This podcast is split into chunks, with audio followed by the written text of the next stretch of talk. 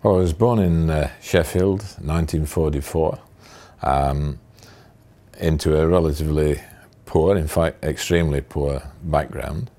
I think mainly everyone spoke the same way. Um, it was uh, a basic centre of an industrial city, working class area, um, heavily labour area, so uh, more or less everyone was on a par. I don't think I've ever made any attempt to speak properly to people because they're in some position or other.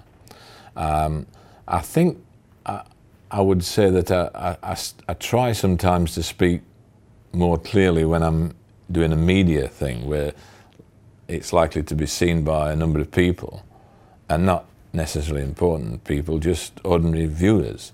Um, and that's more because I'm self conscious that um, broad Yorkshire can be unintelligible. You could, you could, uh, you could get into a of what did he say?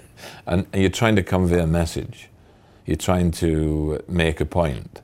Um, so you try to make an effort to make at least language not a barrier to understanding the point.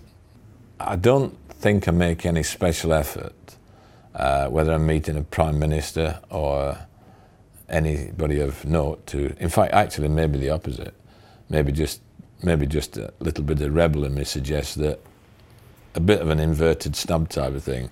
Hey, this is how I, hey, this is how I talk. Uh, if you can't follow it, tough.